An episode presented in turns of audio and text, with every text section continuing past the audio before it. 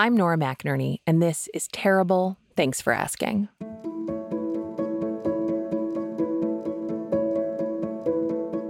I think we know by now that sometimes accidents happen.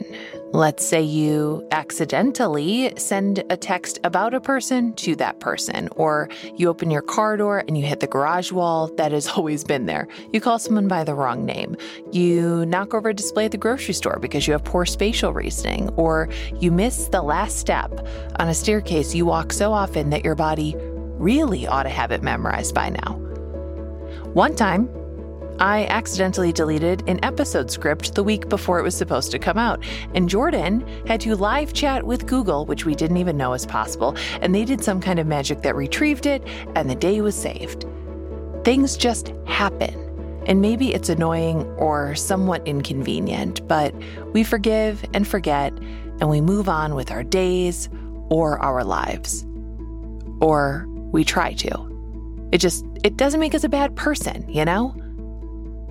But some accidents have bigger consequences, even though they happen just as quickly. Missing your bus stop, forgetting that it's April 18th and your taxes were due three days ago.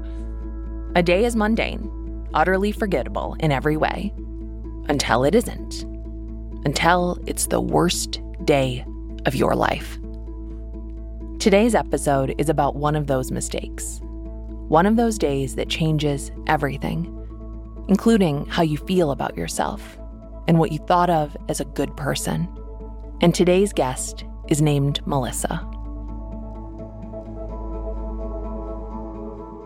I'm a rule follower. I love rules as long as I can achieve them. I thrive under rules and following the law and registering to vote and donating blood and volunteer work and all of the things that you know make you feel like you're contributing something to society and not harming anybody as much as possible and feeling so badly if you even hurt someone's feelings and find out about it. Melissa isn't just a rule follower. She's a rule follower who also cares about being a good person, about being liked and approved of when I was younger, it was really debilitating, worrying what other people thought of me, worrying if they perceived me as a nice person or a good person, to the point where if I thought someone didn't like me, I didn't comprehend that it could be or understand that it could be a problem in them or that just not every person likes every person. I thought I had to do something to convince them that I was worthy of them liking me. Like I exhausted so much energy trying to win over people that I either just wasn't their cup of tea or it was something going on with them and there was nothing I was going to be able to do to convince them to like me. But, you know, you spend so much energy worrying about what other people think of you and how they're judging you. And it's consuming. And to get a sense of her story, we have to start with the most mundane details of her daily life. So tell me what you do for work and what your average sort of morning is like getting ready for your workday. So I work for a pharmaceutical distribution company. I sometimes process orders, sometimes I work in their DEA section. It's in the distribution warehouse. So sometimes I'm processing orders for pharmacies and hospitals, and sometimes I'm processing returns from hospitals. Just we kind of all work together to get what needs to be done during the day. I've worked there for 14 years. So, wow. Yeah. Wow. Yeah. 14 years is so impressive. This is the longest job I've ever held, and I had to make it up myself. So, Melissa's days for the past 14 years have had a predictable rhythm to them. I start at 6 a.m. and I work until supposedly 2:30, but sometimes it's just until you get done. So sometimes that's 5:30, but usually 2.30 3.30 something like that. And so i get up in the morning usually sometime around 4 to 4.30 i can basically wear pajamas to work. I don't deal with any customers in person so there's not a lot of prep work needed to go to work. I basically just take a shower if i need to and change my clothes and feed the dog. And if i didn't pack any lunch, then I might pack some lunch. My husband has been working from home since COVID. So all the like pre work stuff that I would do for him, like packing his lunch, I don't have to do any of that stuff anymore. So it's pretty basic. I don't have to get up too early, usually just maybe an hour to an hour and 15 minutes before I'm going to leave, take the dog out, that kind of thing. It's dark when Melissa drives to work even in the summer. In winter, it's like driving in the middle of the night. She takes the same road every day, knows the stoplights and the turns by heart. Have you ever had the experience where you drive a route that's so familiar that you get to your destination and you can't remember any part of the drive? Like, you know, you got to work, but you couldn't for the life of you recall any part of that experience other than getting in and out of the car. That's how familiar this route is to Melissa. The same thing every single day. Hardly another car or person around at this hour, but Melissa is still never complacent. She prides herself on being attentive and aware of her surroundings, even when she could probably let some stuff slide. Like on this day, which starts like any other. It's just like any other ordinary day. I got up and got ready and left, and I live off of a fairly busy road that leads to a very busy highway. And probably the only thing that keeps people from treating that road like a freeway is that there are a few red light cameras on the road. And um, I will just never forget because I was approaching one of them and the light turned yellow.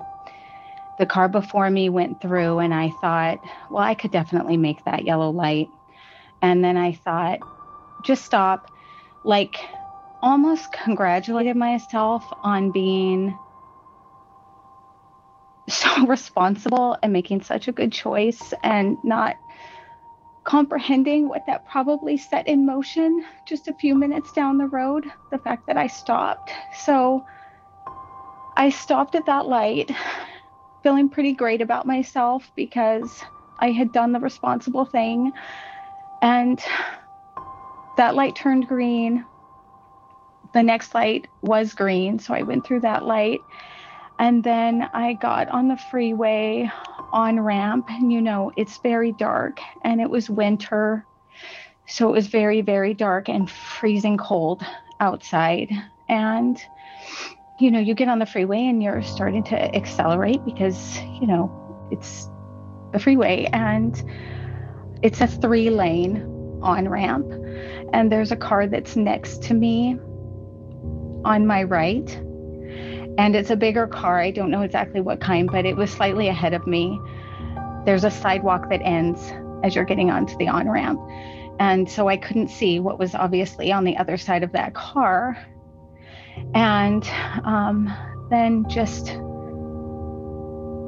maybe a fraction of a second, maybe as the impact happened, I'm not sure. I saw something.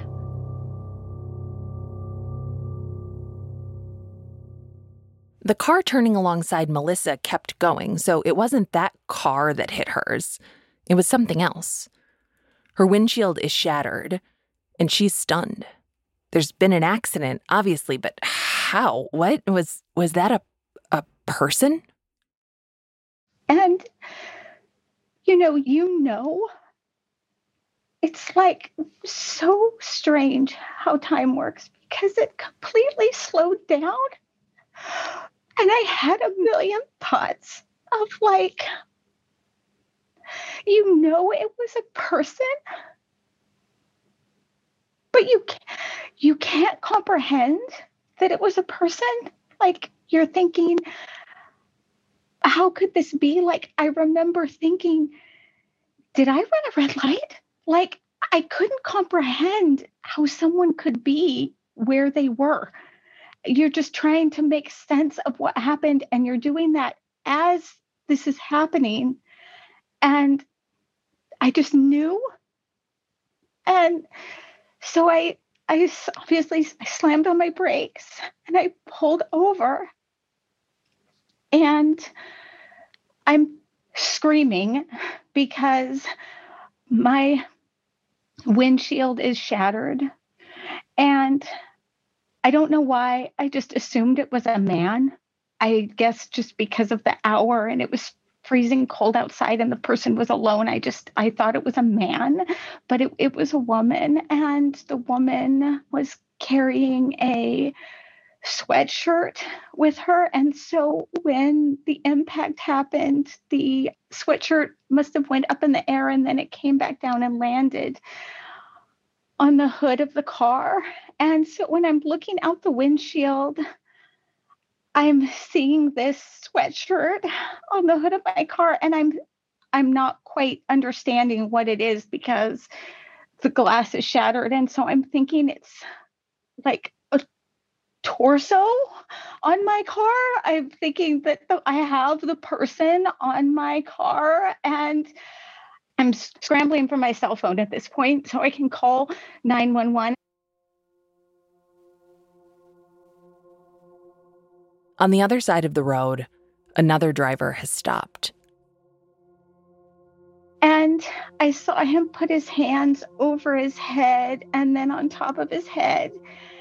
But I just knew the horror of what he was feeling at that moment, like what he must have seen when the impact happens. So I'm in the car screaming, talking to 911, 911 emergency, what are you reporting? Hey, I just hit somebody on the street. Please help me. It was crossing the on ramp. Okay, ma'am, I can hardly understand what you're saying. Where did this happen? There's a man crossing onto the on ramp when I was getting on to go to work and I hit it with my car. Okay, where did this and happen? then What I see on-ramp? lights behind me.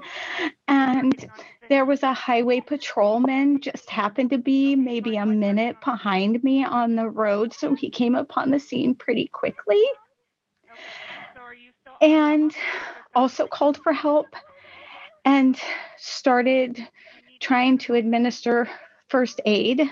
And that's when I realized someone was out in the road behind me. When I looked in the rearview mirror, I saw people starting to gather around something in the road. And I realized that the sweatshirt was just a sweatshirt and that the person was still on the road in the road behind me. And at that moment, I just hated myself so much that I had left someone in the road by themselves. I I was so disgusted that I had let a person just no one should die in the road by themselves. It's so um I that's just so undignified. And the fact that I mean I'm not an EMT. I have a CPR certification. There was probably absolutely nothing that I could do for her, but if she was conscious for even a second and I left her out there by herself, I just carry that with me. Okay, okay, And we have medical already started and on the way. okay. Oh. Okay, I see a policeman. You see the officer there? Yeah. Okay. Do you want me to wait until they make contact with you? No. Melissa calls her husband, who drives the five minutes on the same road to be there by her side. But nobody can keep Melissa company inside her own head. All I just kept thinking was, this is not my life. This is not my life. This did not happen. I was so just in shock. You know, the officer sat with me and was trying to ask me questions about what had happened. And I think trying to like bring me a little bit out of my shock by asking me like just questions about my life and my day. And I was having a hard time remembering what I had done the day before.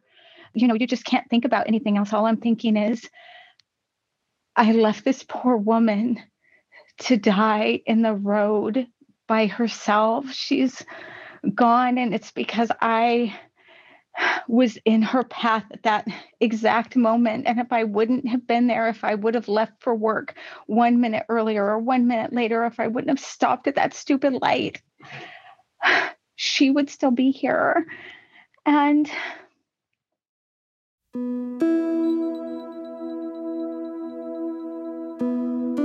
And there's so much to put after that and. And this person would have lived her life. And Melissa would have lived hers. She would have gone to work, left at three, gone back to the puppy, made dinner, listened to a podcast, played on her phone a little too late into the night. She would have had a blessedly boring day. Instead, a woman is dead, and Melissa is standing on the side of the road in the cold, giving a statement to officers. And they tell her that I could go home, and I didn't understand.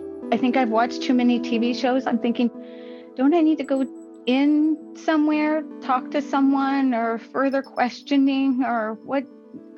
This seems not to make sense to me that I'm just going to go home and seemingly go on with my day. I could have done anything at that point. I could have gone to the store. I could have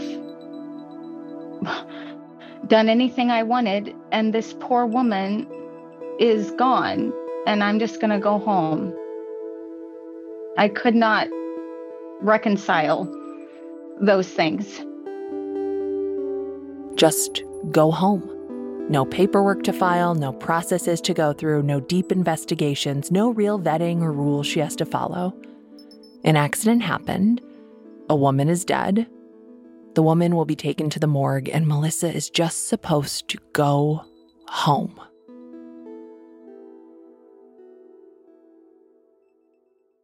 What was it like to get back in that car and drive on that same road. Like, I am fully with you in this, Melissa. I have goosebumps. It just feels like, shouldn't there be something else? I don't Yeah. know, a ceremony? Yeah. Like, something. This just does not compute. maybe that's exactly what I, when you said the word ceremony, that's exactly, it felt like it should be a bigger moment than it was. Not that they were treating it lightly, they were not, but I felt it deserved something bigger than what happened. I couldn't understand just being able to go home it just didn't make sense to me.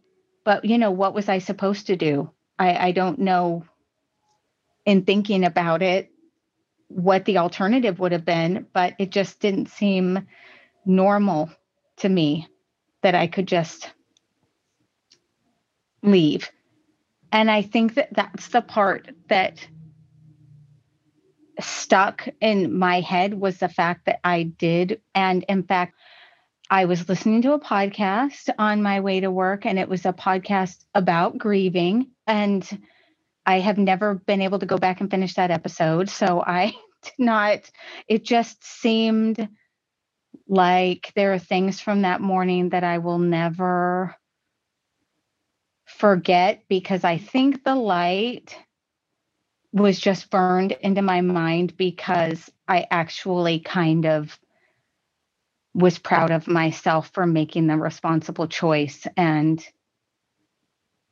like thinking pat yourself on the back. That was really super responsible of you Uh, I know, I fully know that Yeah. feeling too, where it's like, yeah, look at me. And, you know, we have those cameras here in Phoenix, and I'm always like, I hope you guys got that photo. Everyone's talking about what a good person I am for not i know going. you're not going to get me today yeah exactly No, not me. No, no, no, no. Maybe the guy next to me would have gone, but not me.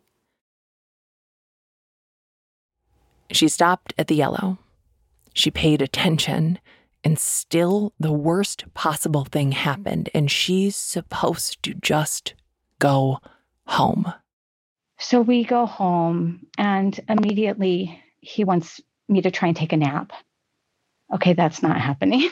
I'm like, I can't even hardly sit down. Like, I just keep moving around the house. I can't sit down. And he's immediately thinking the remedy for that is for me to try and lay down and take a nap. And I can't do that. And I called my sister, who is the other half of me. She is the best friend I could ever ask for. And she immediately said she was coming over. She understood what I was going through as best she could, having not lived through something like that herself. And so she got my brother and they came over, and my husband, he's he's so trying and he just he tells me i think you should just sit down and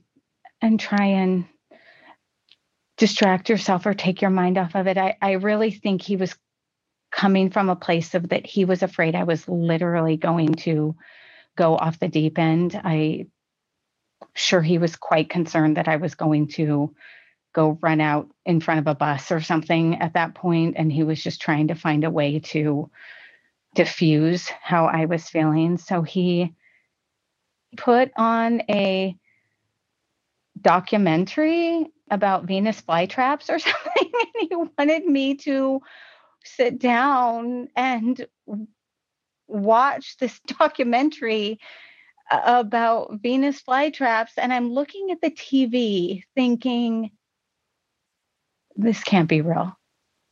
Are you serious right now? what is happening? And this poor guy is just trying so hard to ease my suffering. But this is not going to do it. And so I am trying to tell him in the kindest way possible, or maybe not the kindest way possible. This is not in in some way. In some way. I'm trying to get my point across in some way that I I could express at that moment that this is not for me right now. And my sister and brother arrive and my husband goes out to talk to them for a moment before they come in. And he had told them basically, you know, of course she's going to want to talk about it, but try to distract her, you know, maybe just don't talk about it a lot. You know, just he's, I think, so worried. But it's 100% not the right thing for me in that moment but he's 100% trying, you know. Yeah. Yeah. And again, he's never done this. He just, and also, what do we know about things? It's like, yeah, don't talk about it. It's going to make her, you know, sad or something. Yeah.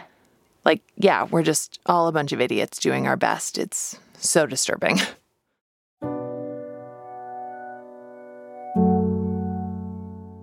Melissa has to call her boss, too. Someone has to let work know that she won't be in. So she dials the number and tells her supervisor she can't come in to work today. She tells her supervisor exactly why and prepares for the worst. The last time she had to call into work for a death was 14 years earlier, when her mother was on hospice care and actively dying. Her supervisor had said, Well, if that's where you feel you need to be. And that was it. That, that person isn't her supervisor anymore. I called and I'm sure I must have sounded like a mess. I tried to tell him kind of briefly what had happened and that I wouldn't be in. And you could just, even though it wasn't face to face, I could hear the empathy on the other side of the phone. I felt like his heart dropped. And he said to me, just take as much time as you need to. Don't worry about work. This doesn't matter. And he also told me that it wasn't my fault. And he didn't know at that time if it was my fault or not. But the level of empathy that I felt from him, if he had been callous about it or it had been I don't know. I felt like it would have just really sent me down a spiral. But he was very kind. We'll be right back.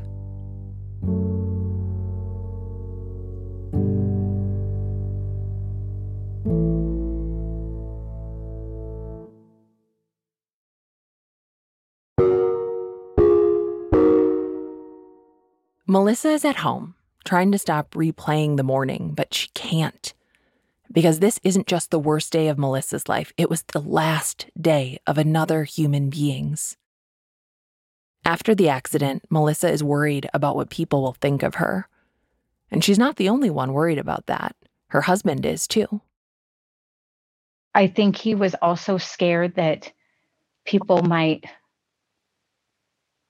judge me for what happened and he was trying to protect me maybe not my family but other people. Because then i realized later that he had actually told a few people about what happened but asked them not to contact me about it because i think he was scared that they were going to upset me. But on the other end of it because i didn't realize that i was hurt because people weren't saying anything to me. And someone in his family that I love dearly, like maybe a day after the accident, texted me about something completely unrelated to the accident, something light and silly. And I thought, why? I don't remember exactly what they said, but they had said something blah, blah, blah. So we've been really busy. And this was not my finest moment, but I texted back, well, I killed a woman yesterday with my car. So I've been pretty busy too. I couldn't believe they had texted me flippantly about something that to me at the time seemed dumb when I was going through this thing without first saying, I'm so sorry for what happened. If I would have just stuffed it and not talked about it, it would have been bubbling inside of me and come out in really ugly ways. Yeah, it always does. It always does. Melissa has never been in this situation, and of course, neither has her husband. He thinks at first maybe they should just kind of ignore it, not talk about it. He loves Melissa so much and he doesn't want her to suffer and he wants to help. So he calls their therapist a few days later and asks if they could get an emergency appointment on a weekend. But she was willing to come in and she didn't know what had happened, but she knew I was in a really bad place from what he had told her. So I told him that I wanted to go in and talk to her alone initially. So I went in and talked to her. I told her what had happened and my husband's response to it and his thoughts on it and ideas and what he had been trying to implement. And she was in the most compassionate and humorous way possible horrified by his methods and said, um, Send him in here. I'm going to have a chat with him. This is the exact opposite of what you need to be doing. In situations like this, you need to get it out. You need to spend as much time as you can talking about it and processing it because if you don't, it will leak out and it will be a disaster.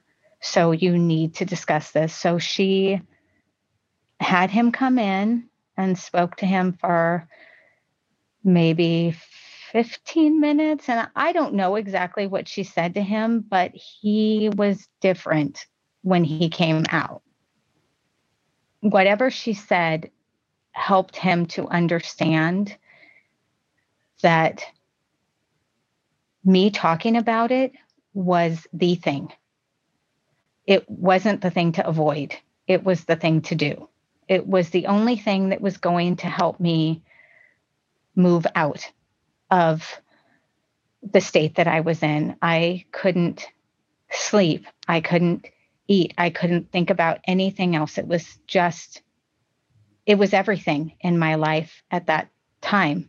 And the only way that I was going to move through that was to talk about it more. And I have her and I have another therapist who's wonderful. And I have a psychiatrist as well who I've been working with. And I've needed every one of them. And I'm not embarrassed about that. I think the more help you can get, the better you're going to fare in the long run. Not that you're going to fare well out of it, but you need to be able to talk about it. You need people to listen to you without trying to fix it. There's no resources for this circumstance. There's a couple of books. My daughter found an online support group for me, the only one of its kind, the only one I've ever found. It's wonderful. They are people who have accidentally killed or hurt someone in mostly car accidents, but other ways as well. It has worldwide reach, but yet they have once a month meetings, and you will maybe only find 30 people on the meetings, even though thousands of people are impacted by this kind of situation every year. People just don't talk about it for a lot of reasons. They just don't want to be judged. I mean, they know people will have opinions, and it's more than embarrassing. To say it's embarrassing is horrifying. No one discusses it. You know, there's support groups for everything, but for this, um, not a lot. And I felt very alone. You know, when you have a parent die, you feel alone because that was your parent and you had that special bond with them. But at least you've heard that other people have experienced that kind of loss. But this is different because you're going through your own sadness. You're struggling with the fact that you may or may not feel partially or fully responsible for what happened. She needs to talk about it, but not everyone knows how to do that. When Melissa goes back to work, only a few very close colleagues know the full story, but all of her coworkers know that she's been out because something happened, and naturally they're curious. And I think they must have thought that maybe a family member had died or something like that. And there was one person who I actually really like, and he kept kind of asking me if I was okay. And I could tell that he kind of wanted to know what had happened. And I finally told him one day, I said, Look, I'm going to tell you what happened. But when I do, I think you might be sorry that you asked me what happened because it's going to be a really awkward thing when I tell you. And so I I told him and his response to me was, "Well, yeah, you've been giving off this really negative vibe, so I knew there was something going on." The vibes were bad. The vibes were bad, okay? Yeah, I, w- I felt like the Grim Reaper. I had killed a woman on the road. Of course, my vibes were ne- sorry. I was a little negative. I don't like when I came back. They came up to me and said, "Okay, so you're good, right? You're good. Are you okay? You're good." But it wasn't like, "Are you okay?" It was like, "You're good." Came out with like an implied, "You need to confirm this for me." Like there was no other way to go with it. You're good, right? You're good. You're good. You're good. You're good. Um, no, no, I'm not good. But if I tell you that, I mean, I did say that. I actually did for probably the first time in my life say to people, I'm not good, but I didn't make them dwell in it with me. But I had to be honest. It was too big of a thing not to be honest about.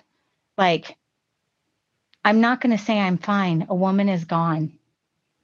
I felt like it was just even disrespectful to her memory to say that I was fine. I'm not fine. I'm grieving a woman who is gone. because of circumstances that brought us together at that moment. You know, another person that I work with said, Well, this is what I would do if I were you. I would pray and ask God to forgive you, and then I would just move on. And I found so many things wrong with that. Like, I I like I said, I am a person of faith and this one has really thrown me for a loop. And more than me asking for God to forgive me, which people may have felt like was appropriate, I felt like I was asking God, why would you allow this to happen? Why would you have allowed her to be in this spot at this time? Am I not supposed to be bringing good to people's lives, good and not harm? Isn't that what God wants us to do? To bring good to people's lives, to bless them, to be an encouragement to them, to bring them more joy, more compassion, more empathy. But for whatever reason, we were on this path together. And I will never understand that in this life. I will never understand this. It doesn't line up with how I thought I was supposed to live my life. And it doesn't fit into my only help people motto or like life plan of like just being a blessing, being a good person, because good people make good choices. And even people who make good choices, who stop at the yellow light and obey the speed limit and keep their car in no phone zone, they still end up in situations like this. Situations where words are hard to find. All I was looking for from anybody really was I don't know what to say because I didn't expect anybody to know what to say. So I don't know what to say, but I'm here for you if you want to talk about it but people want to hear you say you're okay. And I'm not okay. I especially wasn't okay then. And you feel like you need to take care of people and tell them you're okay when you're not okay because it's not worth it to tell them you're not okay because they've got to fix it or you're going to do something rash just because you're not okay. But I am not okay and I'm not going to be okay for a long time. And I've kind of stopped talking to people about it because I think they're tired of hearing about it. Maybe that's too harsh. That's not what I mean. But I, I think that's okay to say.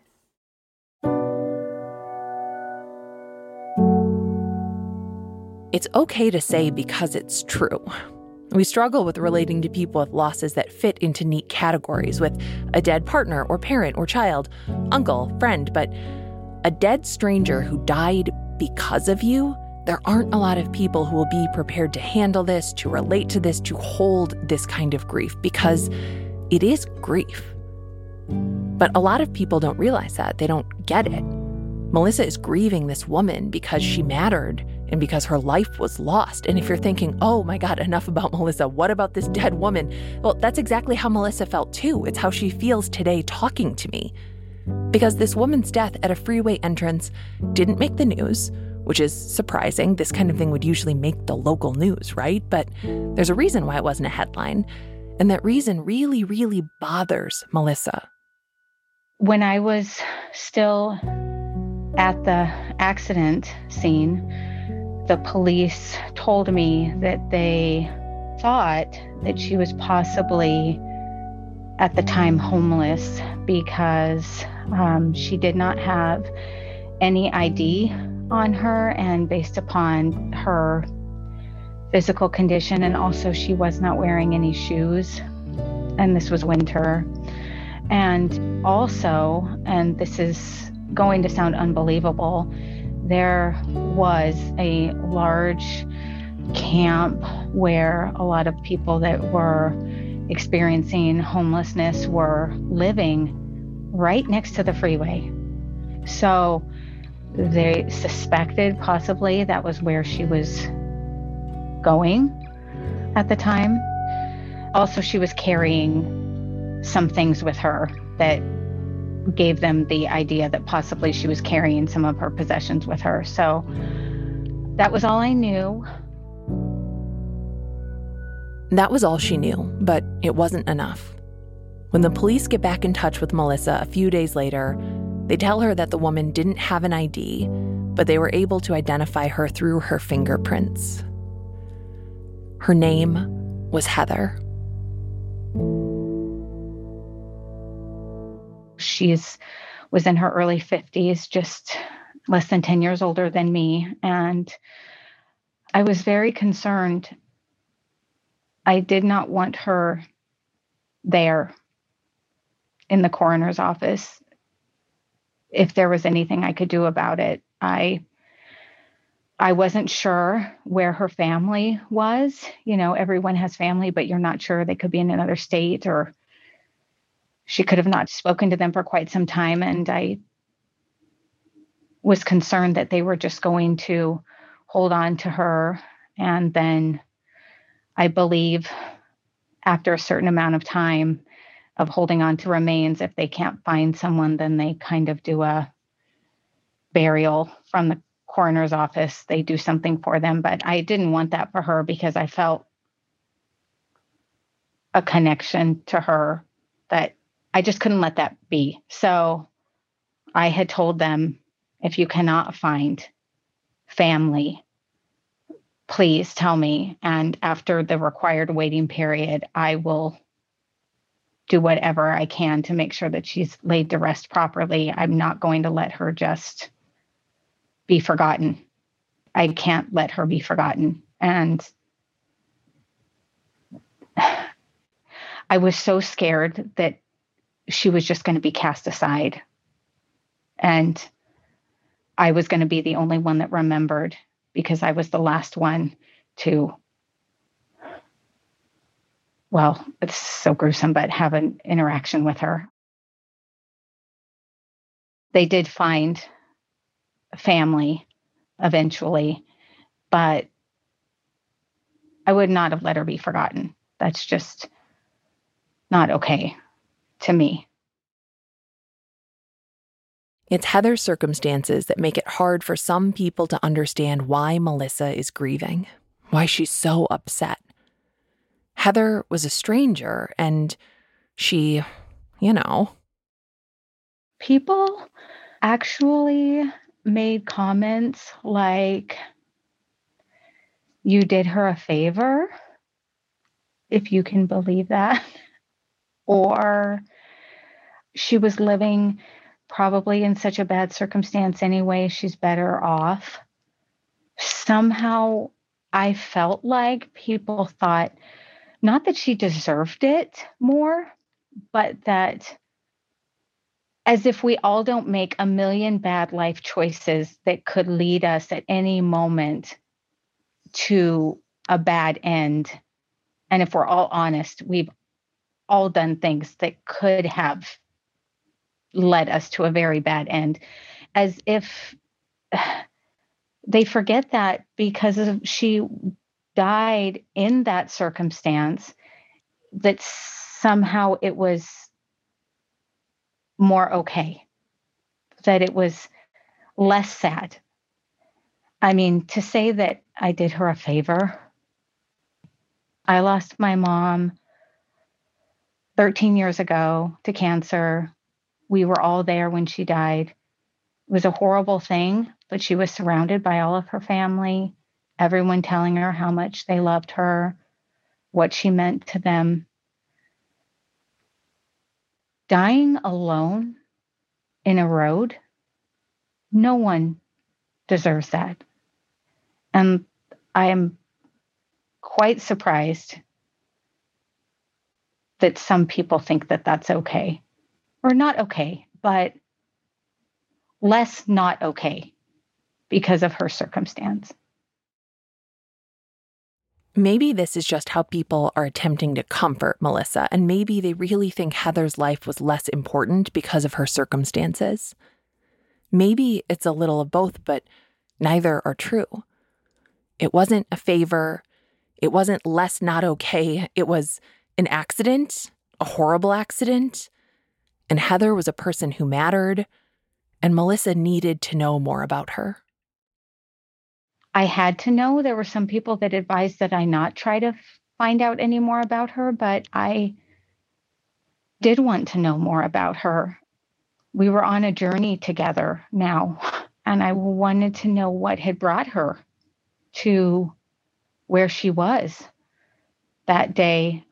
I'm not on a lot of social media, but at one point, she was on social media and had an open account. And so my sister was able to find out some information about her. And she hadn't always been experiencing homelessness. She had struggled with some mental illnesses and been kind of in and out of certain psychiatric facilities that are a couple of hours away.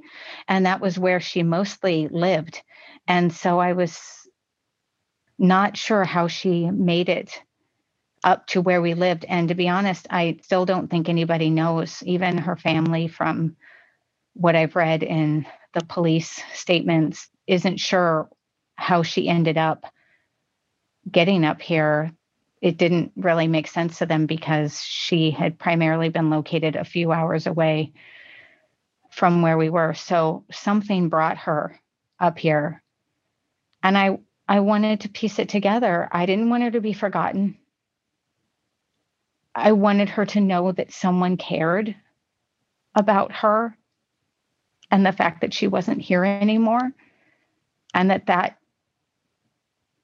is upsetting to someone and i don't know i it's complicated right there's probably a million reasons why there's a million reasons why i think they all matter and because i think our a very natural need for us as people is to know we matter and to see any life being treated as though it's yeah. disposable, as if it is expendable, as if it is somehow valued less, it devalues everybody. That's the, like, you know, this sort of radical level of empathy you're feeling sounds like to me that we all need to matter. We all need to matter. Exactly that is exactly how I feel about it. I don't think that any of us were created with any more value than anyone else. And we all have different journeys that we're on in this life trying to figure it out. There were lots of times where if I had made maybe a slightly different choice, I would have been on a really, really bad path. And lots of times that I went down really bad paths. And so I have no judgment, just sadness.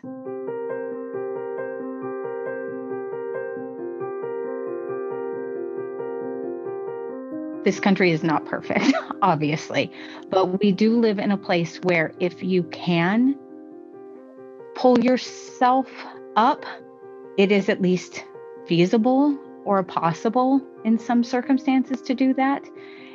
People can be very cold about this woman's circumstances. But for me, it's even sadder because she did not have the opportunity to turn her life into a more comfortable. You know, people would have felt a lot more empathy if I had said, This was a woman walking home from her overnight job at the gas station. She had three young kids she was trying to feed. She was tired and didn't realize what she was doing. She wasn't thinking straight, tried to cross the road and made a terrible error in judgment. People would have felt so terribly for that woman if that had been her story, that she had been someone who had been more like them or that they could more relate to. But because this woman was going through some very deep struggles, to me, that makes me just have more heartbreak and sympathy for her. But other people seem to be able to make that mean that she was less than. And I don't agree with that. That is not right to me. Melissa, I'm really hearing um, that if the accident had happened, if it was me crossing the street, it would have been more than just the little strange write ups you saw in the paper, right? It would have been, you know, mother struck while while crossing the street because you can be identified. You are so much identified by your relationship to other people. And if, due to circumstances out of your immediate control, your relationships to people are broken or strained or dissolved, then what happens? And what I'm hearing is you.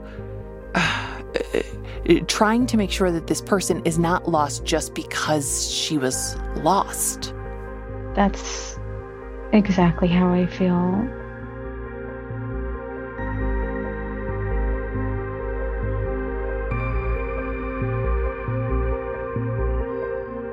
We're going to take a quick break.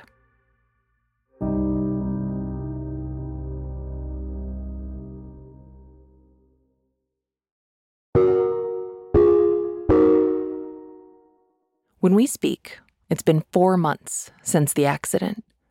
Four months since Heather died after being hit by Melissa's car. You know, it's only been four months, but people,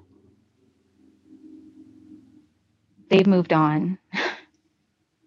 and I'm still in it. And I just, I'm afraid that if I tell people that I'm still in it, they're going to worry about me. And then that creates more stress for me. But I carry it with me. I don't know if you've ever felt this way or if people can understand what I'm saying, but I almost feel like I am more a friend to myself now because I am in this with me. And I am the only person that understands what happened that day. So I talk to myself more, not in a weird way, I hope, but like I'm not going to forget her. And yet it's hard because, you know, people felt very bad for me and I appreciated that they cared about me. But I wanted them to feel bad for her.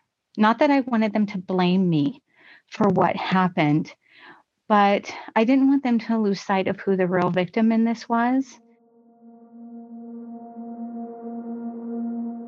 So much of our thinking exists in a binary. There's a good person or a bad person, there's a perpetrator and a victim, and really, it's a circle and a spectrum and one big overlapping Venn diagram where more than one thing can be true about all of us. And what I mean is that when Melissa says, remember who the real victim is, well, it's both of them. And even if Melissa didn't mean to kill Heather, she did. It was important for her to own that and for other people to acknowledge that. And that was hard for people. One of my best friends since sixth grade, when I spoke to her after the accident, it was, I think, the next day, I had said that I killed her. And she told me, I don't like you saying that. You shouldn't say that. That's not accurate. And I said, No, I cast no judgment on myself when I say that. That's just the fact. I was driving the car. She ran in front of my car. My car hit her. I killed her with my car. If I wouldn't have been there, she would still be alive. So I'm not saying that it was my fault but I did kill her. So I am okay with saying that. And I don't think that I ever in my life would have imagined that I would be okay with saying that until this happened. But it is just the reality of what happened.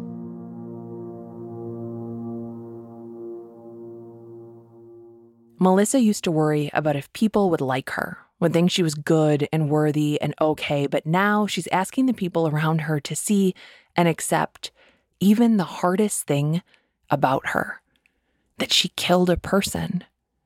And she's trying really hard to release that need to exist in a binary that says good people only do good things and accidents happen, sure, but let's keep our accidents small and inconsequential. I used to worry so much about what other people thought of me. It was crippling and it had to change because I know it is such a gray area that there are people in my life who, and I don't think they would necessarily express this out loud to me, although some people have kind of expressed this out loud to me. So I may not have been obviously or grossly negligent, but they might wonder if I was an eensy bit negligent, as if they had been driving, they would have somehow been able to avoid the accident, as if they would have been able to do some amazing, fast and the furious move with the car where they would have seen her a fraction of a fraction of a second before I saw her, and then somehow been able to get this very, you know, heavy piece of machinery that I'm driving to stop in a nanosecond. And I just, I know that there are people that I care about and people that care about me who do think that maybe if they had been the ones driving, this wouldn't have happened. And I just have to live with that. I have to live with the fact there's nothing I'm going to be able to say to people, no amount of like police reports or witness statements or my own retelling, you know, even after I had told someone who's a very good friend of my husband's about the accident, or actually, I hadn't told him, my husband had told him. He was trying to comfort me about it. And then he kept referring to it as a mistake. He kept saying, Well, you just made a mistake. And I wasn't really comfortable with that because I thought it made me sound maybe a little more negligent than I wanted to take in. But, you know, that's what people are going to do. They're going to hear what they want to out of what you say. And I can't do anything about that. I think for me, the thing that I've more realized and tried to work into my everyday interactions with people is well, first of all, to stop labeling people as good people or bad people. I mean, some people obviously make very horrible choices in their life intentionally, and that's kind of a different person, but we're all just people flawed and very human. And I don't know, some people still think I'm a great person, and some people have said they don't know how they would live with themselves if they were me. So, how do you reconcile those things? How do you feel about you now? I feel sad for myself. I used to hold myself to such a high standard of being and anytime I made a bad decision or mistake, I was so hard on myself and now I realize there's a lot more gray. And maybe that's just the only way I can survive this because if I still viewed everything black and white, I wouldn't emotionally survive this. If I you know, it's easy to judge people when it's something you think you will never do in your life or something that will never happen to you. It's easy to label people. And I try not to do that. I don't think that I was a judgmental person towards other people before this happened, mostly just towards myself. I think that I've tried to be a compassionate person and empathetic person in my life towards other people, but I didn't give myself very much slack ever in my life for choices that I've made or things that have happened. And I've carried those on my back like a burden. And so this one I have to treat a little differently or I won't I won't emotionally survive it. The weight of knowing that you took someone's life, albeit accidentally, is the worst thing. What's worse? Every so many things in your life, you make a mistake, you can fix it. You can try and make amends to someone or replace what was broken or mend a broken relationship. But this, all I kept thinking was, what do I do? I can't fix it. There's no book, there's no program to work, there's no video uh, to watch to give me a solution for this. There's, it's too big.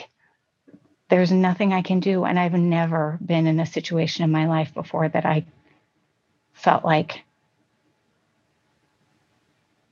I couldn't fix. Melissa, it's perfect. Honestly, you did such a good job today. It's not supposed to make sense. You're not supposed to have a sentence to wrap it up with. You're not supposed to, you know, it's um it, it, this is life as it unfolds and we're just we're capturing a moment in your story. Our stories are made of moments. Our stories are made of the inconsequential and the indelible. And Melissa and Heather's stories are forever intertwined. One fraction of a second bonded them together forever. Melissa will carry this with her forever. She'll carry Heather with her forever. And maybe someday she'll be able to drive again without her heart racing. Maybe someday she won't think about it every day, won't replay it in her mind, won't wonder what Heather was doing, what could have been done differently, what their lives would be like if Melissa had run that yellow or Heather not cross that street, where Heather could have taken her life if she'd had more time, or if the time she had had been kinder to her while she was alive. But when we speak, it's only been four months, and she isn't there yet. But you find yourself dissecting every moment, you know, like if only I was the person who liked to get to work 30 minutes early. then I would have been nowhere near the road. If I would have, you know, you think there has to be an answer, right? There has to be something you can point to and say, this was the reason. Because I don't want to get back in a car again if I don't know there was something I can control about what happened so that that will never happen again it is very scary to think that some things are just out of your control. You know, if people go through a stop sign or you go through a light or something, you can pinpoint the point at which a choice was made that caused an accident. But with this, it's very, you keep trying to find the thing because it's very scary to think that something completely random can just happen. I'm not sure what state of mind she was in when the accident happened. I'm not sure if she was under the influence of anything or anything. They didn't. I thought for some reason in my mind they would do like an autopsy and a a toxicology report. I thought everybody got that in these cases. Again, I've watched too many shows.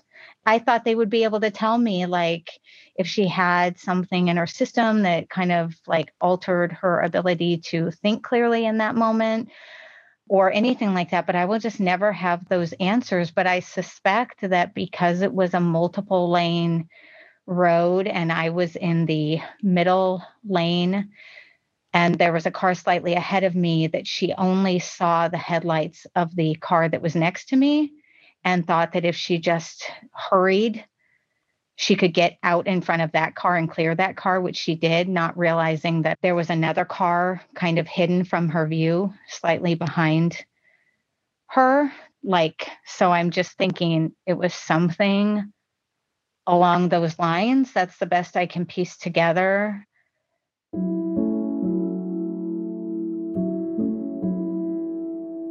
People have said um, maybe it was a suicide attempt, but then why would she have cleared the first car?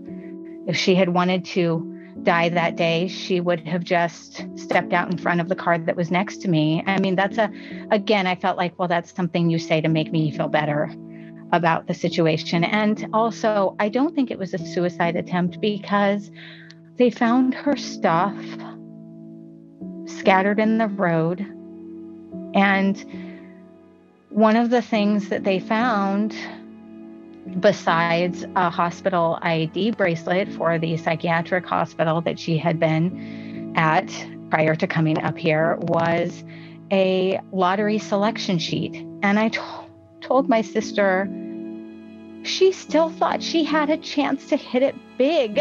she was still, whatever kind of hope that was, there was still some hope there in her life. She, her life was not over. She was not ready to go. She still had hope that there was maybe something was going to turn around or you know, I, I know your chances of winning the lottery are one in a million, but right, everyone plays when the when it's really big because you you know it's some form of crazy hope that you might be that one in 10 million and she had that apparently. So how can that not just be so sad? How can it not be so sad that someone who had a lottery selection sheet with them that still had some hope for their life was just taken away in an instant. Just gone. And there never was another one of her, and there will never be another one of her. She was Heather. She was Heather. She mattered.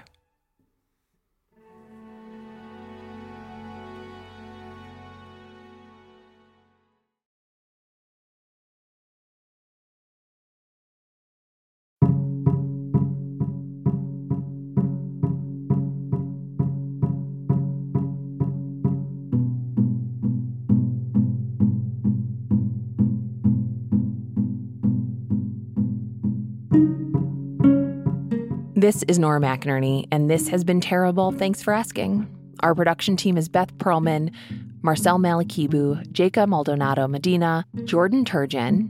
Theme music by Joffrey Lamar Wilson. We're a production of American Public Media. Again, that P stands for public. If you'd like to support us uh, and get some bonus content, etc., you can go to ttfa.org slash premium. Um, if you want to contact us, leave us a voicemail, uh, all kinds of things. It's 612 568 4441. That's 612 568 4441. Have a good day. Uh, take care of yourself, and um, I will see you soon.